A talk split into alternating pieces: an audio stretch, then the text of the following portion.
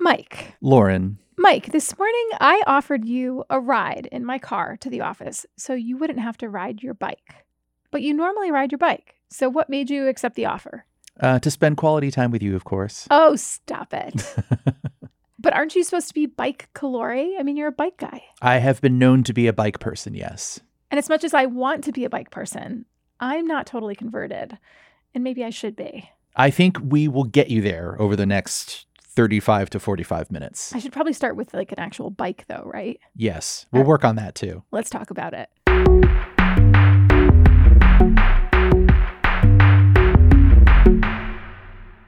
Hi, everyone. This is Gadget Lab. I'm Lauren Goode. I'm a senior writer at Wired, And I am Michael Calore. I'm a senior editor at Wired. aka Bike Calore. it me.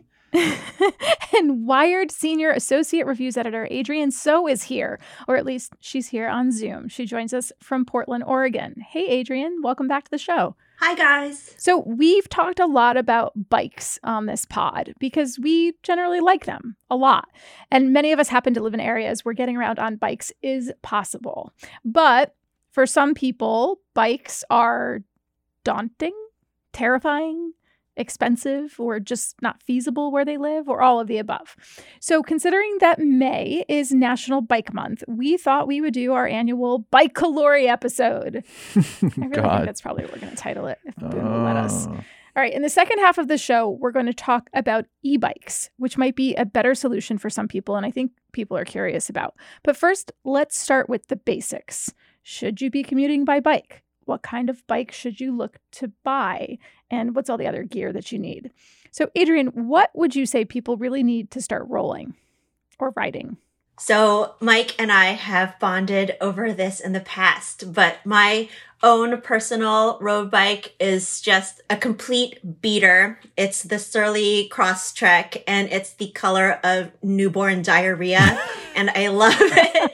I love it so much. Like, if you're just like piddling around your neighborhood, I say just go find an absolute banger in the color that you absolutely love. Let it be like steel, you know, get some thicker tires on it so you're not like fumbling around all the place. Um, a couple of the good, uh, mid-range brands, I guess I'd say. Surly, Kona, Marin. That's, I think that's local to you guys. So yeah, I would expect to spend somewhere around like 400 or 500 and like I, I got my bike off of a Facebook buy sell trade group, mm-hmm. and the, your best bet is a bike in an absolutely revolting color. So that is my suggestion. Adrienne, this begs the follow up question What color is newborn diarrhea?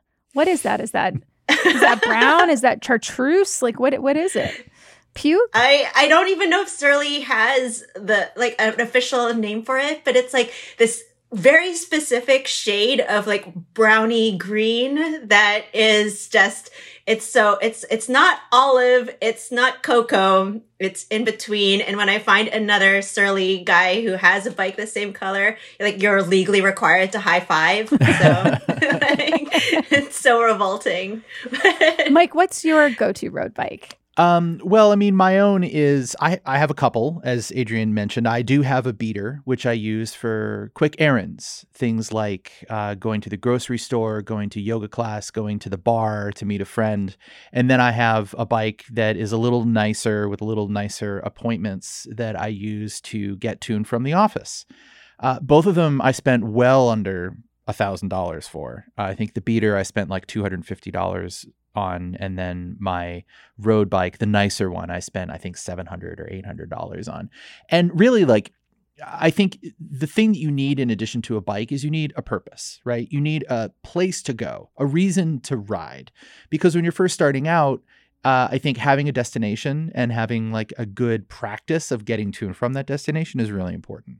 So I would recommend that you pick one errand that you normally do every week and choose to do that by bicycle instead of driving. So if you normally drive to uh, your tennis game, you can ride your bike to your tennis game. Or if you normally drive to uh, pick up the coffee beans for your weekly espresso machine coffee bean refill hopper thing, then uh, you know just ride to the the the roastery and get your beans by bicycle instead of driving. Um, I feel like if you do that, that's just as important as having a good bike to ride because otherwise, that good bike that you bought will just sit in the garage. Right. So ultimately, what you're going to use it for is going to dictate what kind of bike you need. I- am going to lean really heavily on you both for advice here because I'm not a big biker, as we've established. I bought a used bike back when I went to grad school because the campus was huge and I was glad I had it. I enjoyed riding it around. And I also briefly trained for a triathlon with that bike, although mm. the triathlon didn't happen. That's a whole other story. But then recently, which is several years later at this point, my bike was stolen. So mm. now I'm without bike and I'm debating what to do. And it wasn't an expensive bike. It was a beater, as you would describe it. It right. was used. It was a Raleigh Revenio something or other. Mike, you did some work on it a couple times. I put air in the tires, Lauren. Oh. it seemed very official. You had like a bike kit in the garage and you were like doing things. You were tinkering. Are you telling me you were only putting air in the tires? Oh my God. I love getting out my bike tool. I'm like, I am exactly like Angelina Jolie and Gone in 60 Seconds or whatever. I'm like, yeah, I'm just gonna tighten. I'm just gonna tighten up this bolt. I'm too fast, too furious right now. it's awesome. But then recently, a friend of mine came over my house, and she had just she had just done a very very long bike ride. Like she rode from down in Silicon Valley to where I am in San Francisco, and I noticed that her bike had uh, it was like a partial road bike, partial gravel bike. Yeah, I think the the thing that you're talking about is something that you can use on multiple different kinds of terrain. People okay. usually just call that a hybrid. A hybrid. Okay, yeah. so so at what point would you say that someone needs to consider a hybrid? I mean, if that's your first bike, I think that's fine if that's your second bike that may be more appropriate it really just depends on like where you live what the riding conditions are like what the infrastructure is like in the place that you ride like if there are a lot of bike lanes and a lot of people out cycling all the time then you probably don't need anything that is going to have to like you don't need to spend the money that you would need to do in order to outfit a bike to ride off road or to ride on rough roads. However, if there is not a lot of infrastructure or if your riding is mostly going to be uh, like you know you want to go riding off road or you know that you're going to be riding on like fire roads or you know on the path that's next to the road which isn't always in the best condition, then that might be a reason that you would want to you know, get a bike that is a hybrid, something that can handle more than just pavement. As Mike mentioned, a lot of bike people tend to have like bike quivers, like bikes for different purposes, but figuring out those purposes is pretty key. And I think a hybrid is really good if you do not intend to become like a crazy bike person with like a dozen bikes in your garage if you had the gravel bike or a hybrid bike, that's awesome. If you are combining like commuting and a weekend, a gentle weekend trail ride. But um, that's absolutely true what Mike was saying about um, finding a purpose because finding safe routes, like it shouldn't be an issue, but it totally is. Before I go anywhere on my bike, I, you really have to plot it out so you don't find yourself in a place with no shoulder or like 18 wheelers or something. I wish that wasn't such a big issue in a lot of places, but it really is. So, how concerned are both of you about safety? I think that's my number one hangup about cycling around San Francisco. I mean, I'm not in San Francisco. I'm in Portland. It has a reputation as being a really bike friendly city. Our Bureau of Transportation publishes local bike maps uh, with safe routes, but those tend to kind of highlight, you know, like commuter routes or someplace you might drive to with your kids to like bike along the river or something, I find that Google Maps and Apple Maps are actually a lot better to check against each other. I think Google Maps has a bicycling layer so that it plots out the route, not only the routes, but the, you know, the grade and difficulty. Yeah, grade and difficulty. And then Strava uh, has heat maps, which are awesome if you live in a more populated area because I realized that I happen to live next to a really popular bike route. So the best protection that you have are other bikers. I would add that if you're concerned about safety and you live in a relatively big city, look for your local bike coalition or like your bike advocacy group because they usually offer introductory street safety courses, which covers all the basics, you know, the do's and the don'ts and the basics of the laws of riding on a road, whether or not there's a bike lane or not. Um, like here in California, if there's no bike lane, you're allowed to ride in the normal lane of traffic. And when you do that, even though it's within the law, all of the cars are honking at you, people are yelling at you, people are throwing things. It makes you feel really unsafe. Uh, but you are riding within the letter of the law. So there is this weird disconnect between, you know, what is allowed and what is proper and what is safe. And what is safe is going to be determined by your own comfort level, you know, whether or not you have like nerves of steel, uh, which in some cities you need in order to ride on the streets. But I think, you know, to Adrienne's point, if you do a little bit of research and you find the good routes, you'll meet other people to ride with. That's always, you know, if you ride as a group, it's safer than than riding on your own usually. Um, but also your local bike organization or your local bike advocacy group can be a big asset. Something that I really love that has started in Portland has been the advent of uh, bike buses. So our the schools have started um, helping kids and parents who want to bike to school bond together. And I've seen some really incredible pictures of like 15 or 20 kids just biking to school together. It looks like a total like New Orleans second line. I love it. I have to say, the vitriol aimed at cyclists is always shocks me. I don't understand why drivers get so mad at cyclists because cyclists are literally helping to make the planet a more habitable place. It's fewer cars on the road. That I is just- a whole separate it's a whole podcast. episode. It's a whole episode. let's let's put a pin in that. All right, I have a question about the gear you need to get started aside from the bike. Because you're not just buying the bike, right? You need locks or a helmet or lights. And then I also have a question about cargo. What do you buy if you're, I don't know, toting your kids around or lots of grocery bags or a surfboard?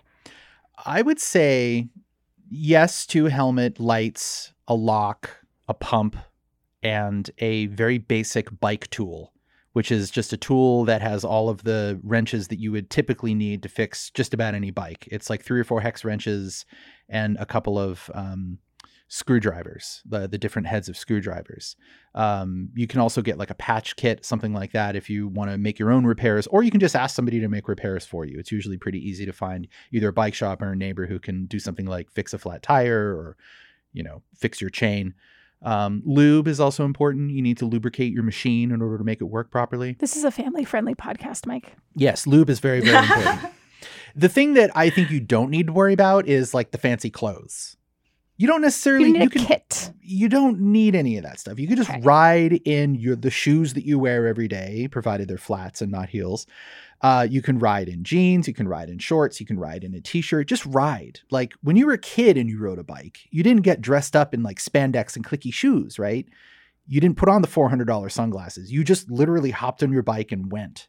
The closest you can get to that, I think, is ideal, especially if you're just starting out and you just want to get around. Yeah, the idea is to have it be fun. That's why I started on my summer of jorts for sports. so this is gonna be this is this is gonna be the summer where I, I jort it up. And Adrienne, what do you use for cargo? Oh man, the thing I love about bikes and bike people is the endless willingness to customize literally everything.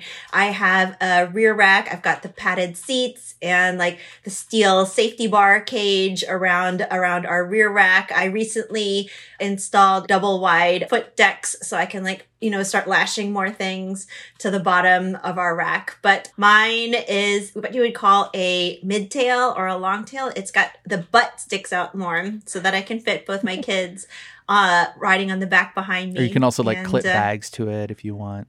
hmm Oh, wow. Yeah. Or 50 pound bags of cement or dog food or mulch. I've done that Yep. too. It, uh, I think if you want to get to and from the grocery store, just start with a really good backpack. Something that's comfortable to ride your bike with under load. So like, you know, test a backpack, put a bunch of stuff in it, ride around the block a couple of times if it feels okay, it's going to be fine.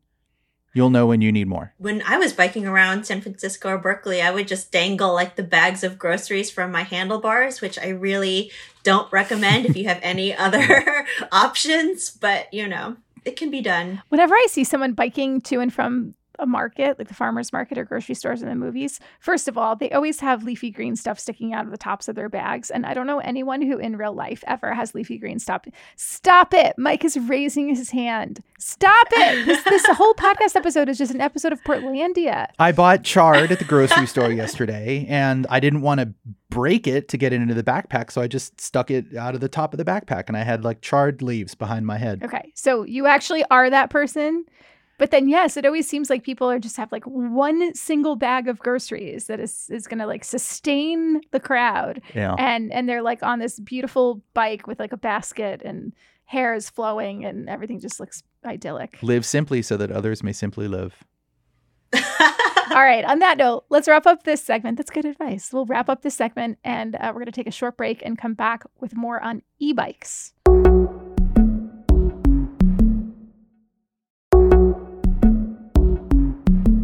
Okay, so we've sold you on road bikes, and I think I've been sold. Actually, I really want another bike. I just haven't been able to get one, which is a whole, once again, a whole other episode. But we should talk about e bikes and e bike shares because for a lot of people, these are just going to be a better option because they're powered and they can give you a boost. But they're also heavier and they tend to be more expensive. I mean, I think unless you're one of those serious cyclists who's getting like a carbon fiber multi thousand dollar racing bike, hmm if you're comparing the kind of beater bike you guys are talking about with an e bike, an e bike is going to be more expensive. Yes. So, Adrienne, what would you say is the threshold for someone to say, okay, a road bike might not work for me. I should consider an e bike? I, I mean, I ride an electric cargo bike to school, and the people who consistently talk to me about it and ask about it are other moms because without, I mean, I'm five two. Um, there's just no way that somebody my size could carry kids and back. The, the whole reason we got an electric bike in the first place was because I was towing my kids uh, to school in a bike trailer with all their stuff. I was biking so slowly that my husband was really convinced that I would get flattened in the road because I wouldn't be able to like bike out of the road quickly enough with his offspring like behind me. So I really think that electric bikes and electric motors are like a total game changer if you're older or smaller and you just wouldn't have the ability to do what you wanted to do on a bike without one. So if you are smaller, please think about it. And I would say, like, if you have a longer commute, right? Or if you live in the boonies, like, I'm pretty lucky in that I have about a three mile flat commute across San Francisco from my home to the office. Mhm, Which is why you accepted my car ride today to the office, right? Yes, that's exactly why. so, you know, if I lived six miles or seven miles from the office and that commute involved a hill or two or three, just like a lot of places in San Francisco do, then I would probably be riding an e bike just because it helps me get to where I'm going without the level of exhaustion that would otherwise require, right? Mhm. And sweatiness. and the sweatiness. Uh, you still do get a pretty decent workout riding an e-bike. It just assists you. It doesn't do the whole thing for you. It just assists you. So it makes the pedaling uh, more productive is all it is. But you still have to pedal for most e-bikes anyway. Can you ride e bikes in bike lanes or do you ride them on the road alongside all of the four wheeled gas guzzlers? You can ride them in, in bike lanes. You do ride them in bike lanes. There are, uh, I think, three classes of e-bikes that are sold in the United States right now, which is something that you should probably check on your local laws. I know that New York City, for example, does not consider electric bikes with a throttle to be bikes. I know, I think those are motor vehicles. I think most populated places, um, you'll want a bike that has a speed cap of about 20 miles per hour. And I know that a lot of business bikes are being capped now at 12 miles per hour. So, And those would be like delivery bikes. Mhm. yeah. Yeah. So, Adrienne, you have mentioned that um, most people are going to want to look to an affordable DTC bike. What does that mean? What's a DTC bike and how much can people expect to pay? So the most affordable options are going to be from companies like Aventon or Rad Power. Um, this is a direct to consumer bike that you can buy directly off their website and have it. Oh, so that's what DTC means, just direct to consumer. Yeah. Like Warby Parker glasses or a mattress that you get DTC.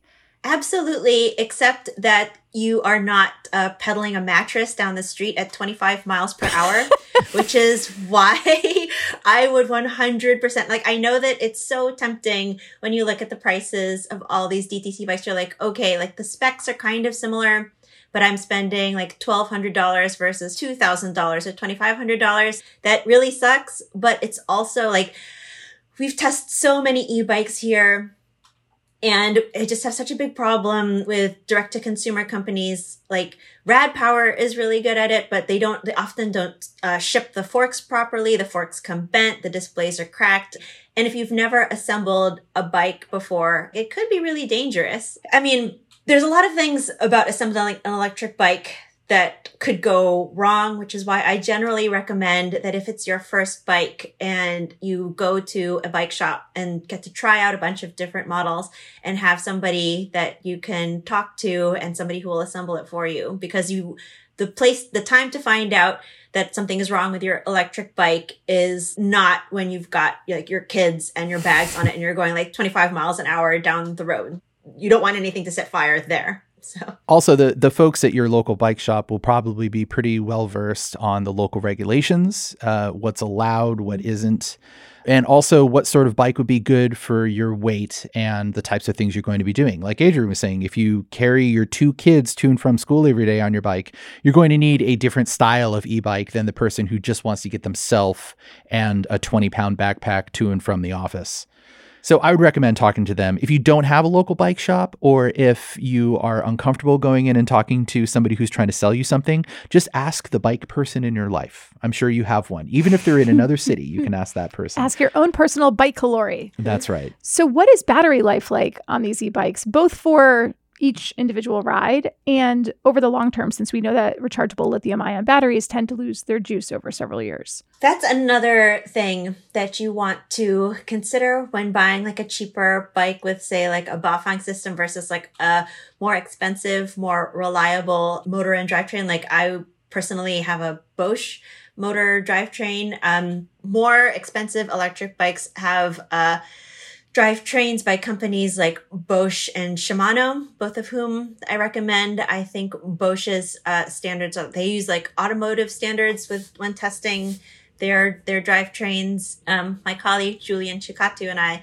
uh, he tests more of the lower end bikes, and we recently had an unpleasant moment when he realized that his bikes have a range of about uh, 12 to 20 miles per charge, and he had to charge his bike every day versus my personal bike, which has a range of 90 to 120 miles, and I only have to charge my bike uh, once a week, which can also extend the life of the battery so. E-bikes will always come with a range statement. Like the manufacturer will tell you, oh, this goes, you know, 30 to 40 miles per charge. But you can dial in how much work you want the motor to do. You can ride with like almost no assistance or no assistance at all, or you can ride with the setting that has the motor working really hard to make you go as fast and as efficiently from one place to another as possible. If you ride in that high setting, you're going to drain your battery that much faster, right? If you're running low setting, you can mm-hmm. conserve your battery. So the range statements are really like they're really guessy. Mm-hmm. Uh, you'll get a good sense of what your range is after you've done your normal rides in your normal style with your the settings that you like a mm-hmm. few times. You'll get mm-hmm. an idea for what it actually is. But if you're worried about range, look for a bike where you can buy a second battery so you can always have a backup battery charged at home or at the office, something that you know, like if you run into trouble, you're in a location where you can swap the battery. That's something that eases range anxiety. Mm-hmm. Yeah, fair enough. Are e bikes safer than road bikes? So even if someone isn't ready to invest in their own personal electric bike at this point, should they be looking to rideshare bikes or something like that? Um, instead of using a road bike when possible. Rideshare bikes are a great way into e bikes because a lot of them are electric now. So you can make a decision about how you feel about riding an e bike. As to whether or not they're safer, uh, that's completely up to the person riding it and the road conditions and the attitudes of the drivers in the location where they're riding it. Like it's just a, it's a huge question mark because there are so many variables involved. I will say that e-bikes make it easier for you to get out of tough situations more quickly right? So if you're in an uncomfortable situation where you're surrounded by things that feel dangerous an e-bike will help you zip out of there faster than you would be able to if you were under your own power However, I think that people driving cars generally have an idea in their head about how fast a bicycle should be able to go. E bikes kind of break that expectation because they allow you to go much faster. So somebody may look in the rearview mirror, see you 30 feet behind them on a bike and say, Oh, I'm going to change lanes now because there's no way that bike is going to be here by the time I'm changing lanes. and then do that to find you Mhm. right next to them because Mhm. you're on an e-bike and you're Mhm. going 20 miles an hour. Mhm. Uh, so there's an argument to be made that they're less safe because they can go faster, but there's an argument to be made that they are more safe because they can get you out of sticky situations. So really, it's just like if you keep your head about you, you don't take chances. Every bike is safe, no matter mm-hmm. what kind of bike. I just wanted to stick this in here as long as we're talking about bike shares and stuff. Like you can try electric bikes from the shop. You can try electric bikes from like a bike share, but you can also try regular bikes from a shop. You can um I'm shopping for a new mountain bike because you can never have enough mountain bikes and we are you can never have enough bikes, period. Yeah, And, you can. um, I, I think the appropriate bike to person ratio in our house is maybe like 12 to 1. So that's what we're aiming for. Our spouses But, and loved uh, ones are are screaming into their ear pods at this. but like, anyway, we're, we're, we're rolling past that. We're rolling forward on our bikes. Any, any shop, like the bike shop is peopled by bike people who would be totally happy to let you try as many different kinds of bikes as you want. So that's another point. If you are still like not sure what kind of bike you want, you can also try regular bikes. Mhm. Adrienne, thank you for that. I appreciate your 12 to 1 ratio there. I think I could make the same argument for surfboards, right? Yeah, why not? Absolutely. Absolutely. All right. Yeah. Let's take a break and then we're going to come back with our recommendations.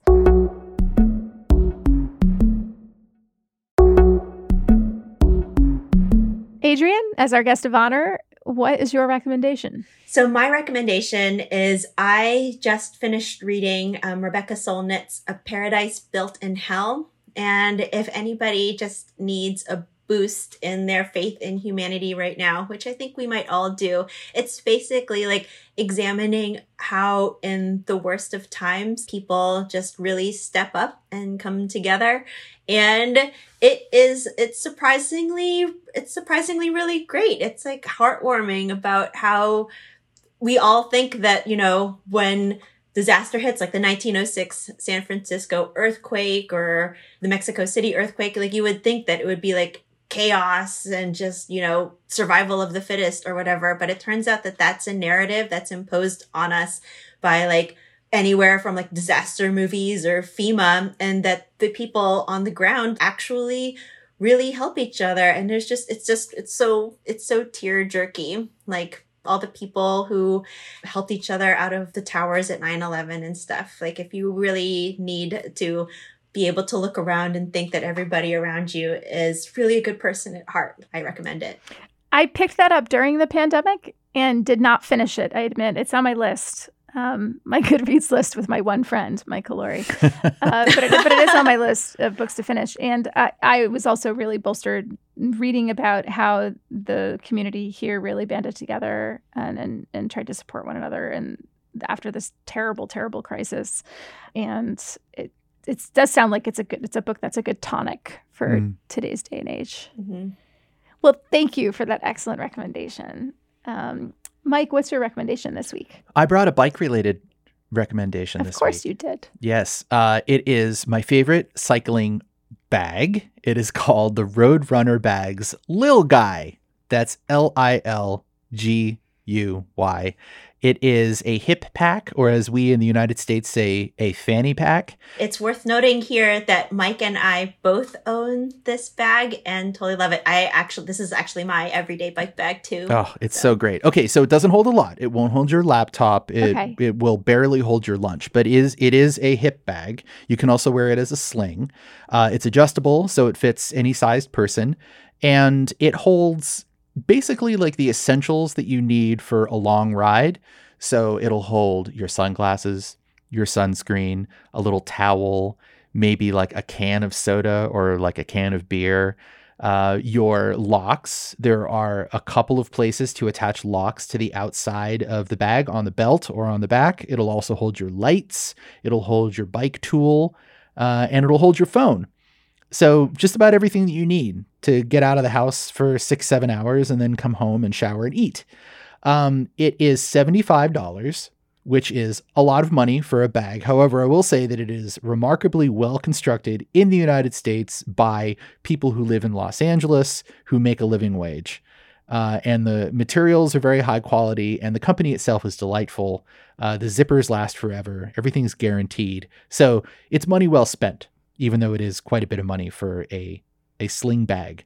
Uh, I use it when I walk around the neighborhood. I like it so much. It's not just a bike bag for me, but it is the thing that is always on me whenever I'm going for a bike ride. The construction of it is also really ingenious. Like, I don't know if it was clear that like the bike lock, uh, it's a loop in the back. So you can just like slide your U-lock in there. And then there's like webbing on the front. So you can just clip your lights on there. Like you don't have to, it's so, it's so, it's ingeniously made. It's the, is one of the reasons I like it. Yeah. The thing that I appreciate the most about the lock storage is that you don't need to unlock your lock to get it off the bag. You can just pull it out of that loop, but it stays in that loop because you cinch it down with the same strap that keeps it cinched to your body. So yeah, it's pretty ingenious. Anyway, that's my recommendation. The Lil Guy from Roadrunner Bags. I'm looking at the Lil Guy fanny pack right now on the roadrunnerbags.us website. and it does look very well made. And also, there are a handful of colors here you can choose from, including olive cordura, which I'm wondering, Adrienne, would you say that this is the color of newborn diarrhea? it looks a little. It looks a little green. It looks a little too tasteful. This is a little too attractive. Too- I think okay. you want you want it to be really gross. yeah, you want it to be putrid. Okay. Yeah, you want to feel a little bit sick when you look at it. Okay. So- Oh boy, enough. enough about vomit colored bags. Lauren, what is your recommendation? Uh, my recommendation this week, I may embarrass Adrienne just a little bit, but Adrienne wrote this gorgeous essay on Wired.com this week titled A Letter to My Fellow Asian Mothers from the Multiverse. And before this show started, I think we were all um, sort of fangirling over uh, Everything Everywhere All at Once, the uh, new movie out that's starring Michelle Yeoh. And um, in fact, Kara Swisher, when she was on the podcast a few weeks ago, that was her recommendation Yeah. that we go see that movie. And I took her advice and I went and saw it. I cried for like this whole entire second half of the movie. Um, I was on a date and I just sat there sobbing and had to explain afterwards that sometimes, often, Oh, I cry during movies, but this one was particularly touching. And um, Adrienne did this fantastic essay on Wired.com, not only about that film, but also Turning Red. And um, there was one other film that you referenced in your essay too, Adrienne, right? yeah, it's Umma. It's Yes, a movie. Umma. Yeah. Yeah. And um, I, Adrienne, I just want to say I want to give you all the kudos because it really was um, such a powerful essay. I love. I mean, I, you're such a great reviewer, and I love reading your reviews. But I also love when you do non-review stories and share personal experiences. Um, and you wrote about your own relationship with your mother and and just the experience of being the daughter of an immigrant mother. And uh, yeah, it's just great. And I recommend that everyone go read it. Oh, Lauren, Yeah. I'm blushing. Thank you. and if I may read one of the passages from it that I thought um, was really powerful, and once again, I'm just totally embarrassing Adrienne here, but um, she writes To be an immigrant woman means to hold many versions of yourself in your head at once. Not only is there the yawning difference between how we perceive ourselves and how we are perceived by others. And then in parentheses, honestly, sometimes I don't know about you people. Um, but there's noted, and I laughed. Um, but the, no, no one in this room. but- No one on this Zoom. no, I mean really, this is it's it's lessons we all need to learn. And then you continue, but there's also the gap between what our lives would have looked like if we'd stayed there instead of coming here. And then at the end, that's the kicker about raising your own daughter was really, oh, just it really got me in the gut. So um, thank you for writing it, Adrienne. Thank you, Lauren.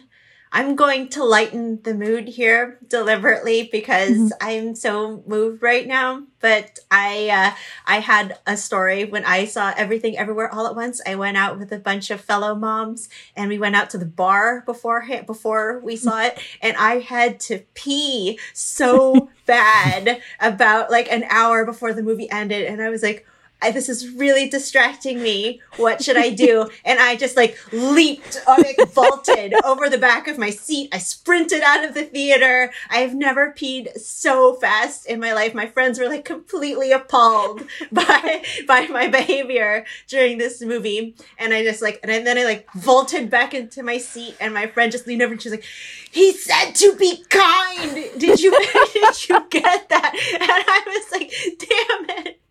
So yes, I may see it in the theater again because I almost completely I I almost completely botched it the first time. my my advice, my recommendation here is to not go to the bar before you go see the movie. Wow. yeah. All right, that's our show. Adrienne, thanks so much for joining us. Thank you guys for having me. And thanks to all of you for listening. If you have feedback, you can find all of us on Twitter. Just check the show notes. This show is produced by Boone Ashworth, our very own Charlie Chip Black. We're taking a short break next week for the Memorial Day holiday, but we will be back with more Gadget Lab the first week of June. So tune in then.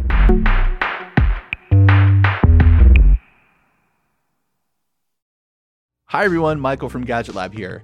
I want to tell you about our friends over at the Big Take podcast from Bloomberg News. Each weekday, they bring you one important story from their global newsroom, like how AI will upend your life, or why China's targeting the US dollar, and maybe how Joe Biden plans to take on Donald Trump. Oh boy. Check out The Big Take, a daily podcast from Bloomberg, wherever you listen.